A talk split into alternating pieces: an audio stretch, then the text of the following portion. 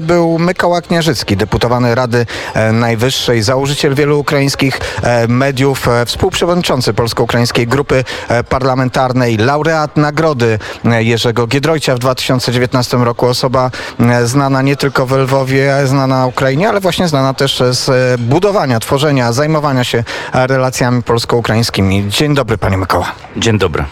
E, Starałem się namówić e, pana deputowanego, żebyśmy rozmawiali po polsku i umówiliśmy się, że e, tak to będzie wyglądało, ale w razie czego, jeżeli coś będzie wymagało powiedzenia w języku ukraińskim, to wtedy Artur Żak zrezygnuje ze swojej funkcji współprowadzącego i po prostu pomoże mi w tłumaczeniu.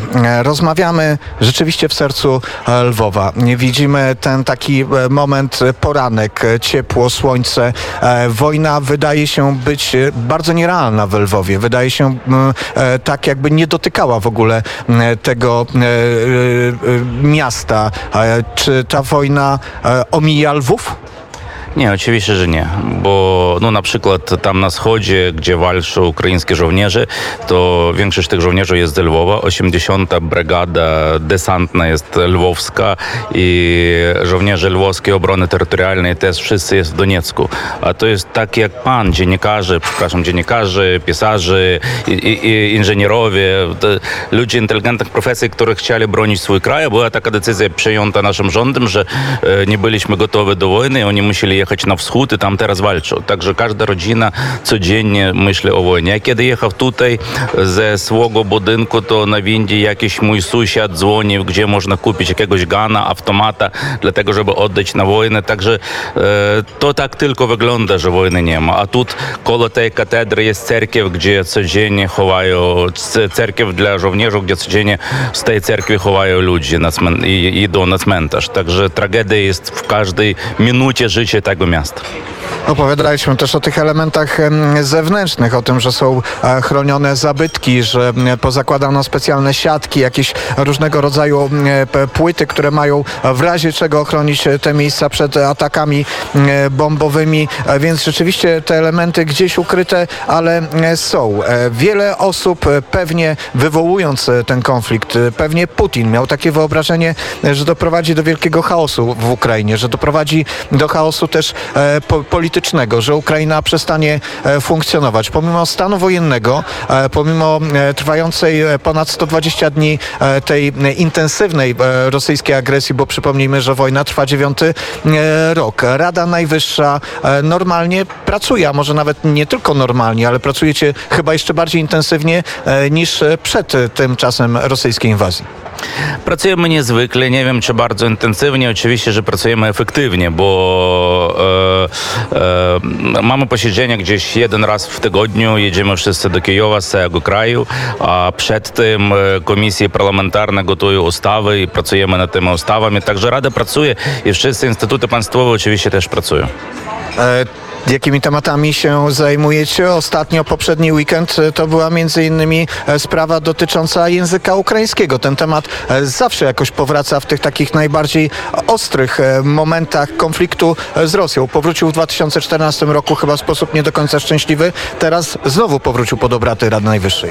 Powrócił przez to, że Rosja mówi, że granica Rosji jest tam, gdzie jest granica języka rosyjskiego. I oczywiście, że te ludzie, którzy mieszkają na wschodzie naszej Ukrainy, które teraz codziennie otrzymują te bomby i e, walczą na wojnie, oni e, zwykle oni rozmawiali e, na- w rosyjskim języku i myśleli, że Rosjanie to jest ich przyjaciele. I teraz oni nie rozumieją, dlaczego Rosjanie zabiją tych ludzi, którzy mówią w tym samym języku, co oni i idą do tej samej cerkwi. I wtedy oni rozumieją, że naprawdę oni są Ukraińcami. I ukraińskie społeczeństwo wymaga od nas tego, żeby zmienili te ustawy i dlatego, żeby pomniki Puszkinu nie stojali w centrum każdego miasta, a pomniki Ukraińcom, a nie tym e, Rosjanom, którzy prowadzili e, polityku kolonialną.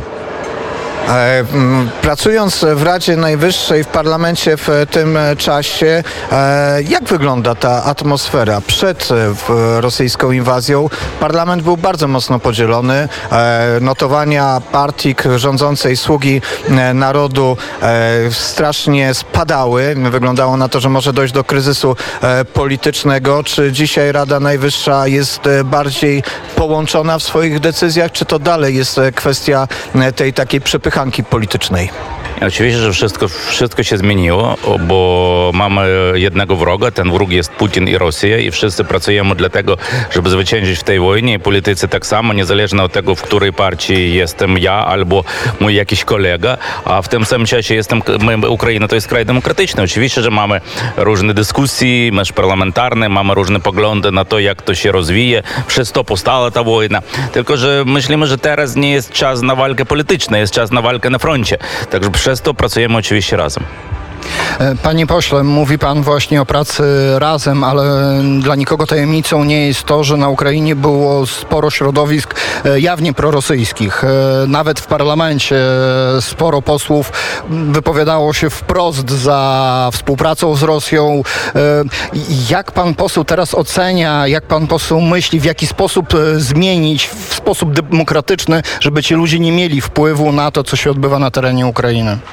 A to jest dziwne, bo z jednej strony nasze sondaże e, przyjmają decyzje, które zakrzywają partie prorosyjskie i ich już nie ma, a te ludzie, którzy byli deputowanymi od tych partii, część z nich jest gdzieś za granicą i już nigdy nie przyjedzie w Ukrainę. Ja tak myślę, e, oczywiście, że po naszym zwycięstwu, a część jest w parlamencie i ci, którzy jest w parlamencie, jest naj, najwięcej teraz podpierają prezydenta Zielenskiego, bo i, i, i mówią, że tak, to były nasze błędy, a my jesteśmy Ukraińcami, my jesteśmy patriotami, nigdy tak nie będzie. I tak samo dziennikarze, bo byli takie media, które, właścicielami których byli Rosjanie albo które finansowali przez pieniądze rosyjskie, a teraz e, redaktory tych mediów to jest największe patrioty ukraińskie. Także wszystko się zmienia. E, Panie pośle, to w- nawiązując też do tego, o czym pan powiedział i do tej e, sytuacji medialnej, może warto, żebyśmy podkreślili, że jest pan deputowanym największej frakcji opozycyjnej w stosunku do e, prezydenta Wołodymyra Zełenskiego, chociaż jak pan powiedział, ta,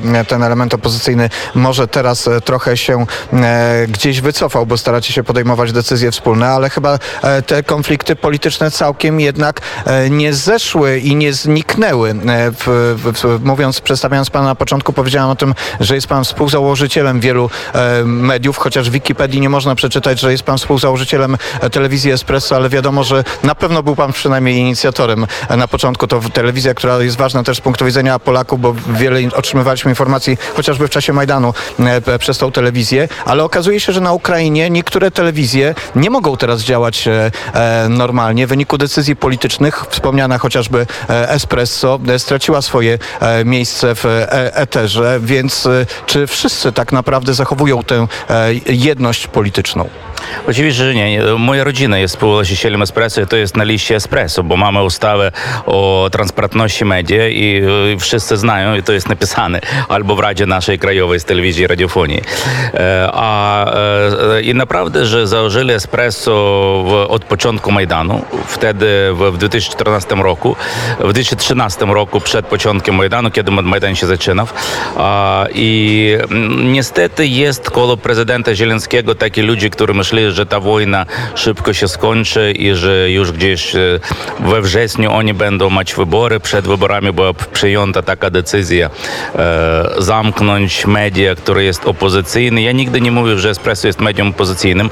Espresso jest media niezależne, bo główny właściciel Espresso jest taki przedsiębiorca bardzo znany w Ukrainie, który się nazywa Konstantyn Żywago. On ma e, 75% w Espresso, a 25% ma, ma, ma moja rodzina. Także on nigdy nie podpierał na przykład Poroszenki e, i nie był opozycyjnym. On był niezależny przedsiębiorca i e, Espresso próbuje pracować ze standardami mediów, tak jak to jest w Europie. E, oczywiście, że władza chce kontrolować wszyscy media. Część, ja, ja rozumiem, dlaczego oni to chcą, bo teraz idzie wojna. No część ludzi chcą, kiedy mówią o wojnie, naprawdę oni myślą o następnych wyborach. I oczywiście, że walczymy za to, żeby, bo nie, Ukraina to nie jest Rosja, to jest kraj demokratyczny. I wierzę w to, że Espresso otrzymuje te swoje e, e, mówienie naziemne, e, cyfrowe naprawdę, bo Espresso pracuje w kablówkach, e, pracuje w internecie, na satelicie. Także bardzo dużo ludzi oglądają kanał Espresso i on jest popularny, bo jest największy teraz kanał informacyjny. I w ukraińskim języku, na przykład w YouTube jest największym kanałem informacyjnym w kraju. Jest jeszcze jeden kanał, który e, należy przedsiębiorcy ukraińskiego Ukraina 24, oni mówią po rosyjsku, po ukraińsku i walczymy za pierwsze miejsce w internecie z nimi, a u, Espresso jest tylko po ukraińsku, także w ukraińskim segmencie to jest największy kanał informacyjny. E, Wspomniałem też te spo- spory polityczne, bo wydaje się, że czasami ciężko jest nie zadać e, pytań, które e, należy zadawać pomimo, pomimo wojny. Czy Ukraina była przygotowana do wojny? Jak pan ocenia to, co działo się też w przededniu 24 lutego? Te zapewnienia płynące ze strony władz ukraińskich, że rosyjskiej e, inwazji e, nie będzie. Czy to, co dzisiaj widzimy, e, też te problemy na wschodzie, z którymi musi się borykać e, ukraińska armia, czy nie są konsekwencją tego, że jednak zlekceważono zagrożenie rosyjskie? Absolutnie, oni nie wierzyli, bo e, kiedy przy, przyszłym e, prezydencie Poroszenku była stworzona armia ukraińska, która walczyła na wschodzie, i e, Ukraina, u- ukraińskie przy- przedsiębiorstwa i e, e, robili rakiety, broń, sprzęt. A kiedy Żel- Zielenski był obrany, ta nowa władza, oni myśleli, że oni zmogą jakoś rozmawiać z Putinem i absolutnie nie wierzyli w możliwość tej wojny. Przez co na przykład na północy kraju, kiedy zaczęła się ta wojna idzie od 2014 roku, a kiedy zaczęła ta wielka inwazja na północy, to oczywiście, że Kijów, e, Kijów był otwarty. I e, gdyby oni myśleli o tym, że będzie wojna i ze strony Białorusi na przykład, to nie byłoby tej tragedii Buci i Irpenia. My nie znamy, co się stało na południu, gdzie wszystko było zamienowane, Czongar i inne nasze połączenie z Krymem, które były okupowane, a wszystko to zostało otwarte też. Tam nie było wojska, albo wojsko odeszło, tam nie było, wszystko to ktoś rozmianował, ktoś przyjmował te decyzje i oczywiście władza też rozumie, że te, wszyscy te pytania powstaną i oni powstają, tylko oni, że oni mówią, że teraz idzie wojna, a po wojnie my będziemy badać przez to, co się tak stało. Oczywiście, że oni nie były gotowe. Czy to oznacza, że we władzach Ukrainy e, ktoś dopuścił się zdrady? Jeżeli tak, to dlaczego czekać właśnie do czasu po wojnie? Czy nie należałoby zidentyfikować tego źródła teraz? Absolutnie. Nie wiem, czy to było zrada, czy to było głupstwo, e, co to było, nie wiem. A oczywiście, że przez to zginęli ludzie i to trzeba badać teraz. Z jednej strony. Z drugiej strony trzeba badać tak, żeby to, ta jedność ukraińska nie była zniszczona, bo dla nas to jest naprawdę ważne, kiedy idzie wojna. E, Nie lekceważyło zagrożenia, czy nie lekceważył zagrożenia Zachód. Uprzedzał Ukrainę o tym, że Rosjanie dokonają inwazji, ale jednocześnie Zachód chciał i rozmawiał z e, Putinem. Wyciekły, czy są publikowane teraz elementy rozmów Macrona z e, Putinem, które właściwie świadczą o tym, że Macron był rzecznikiem głównie interesów rosyjskich. Jak postawa takich państw, państw, z którymi ekipa, którą, z którą pan jest związany w poprzednich latach, e, Europejska Solidarność, prezydent Poroszenko, e, współpracowały dobrze. Niemcy, Francja. Czy e, nie czuje się pan zawiedziony ich postawą?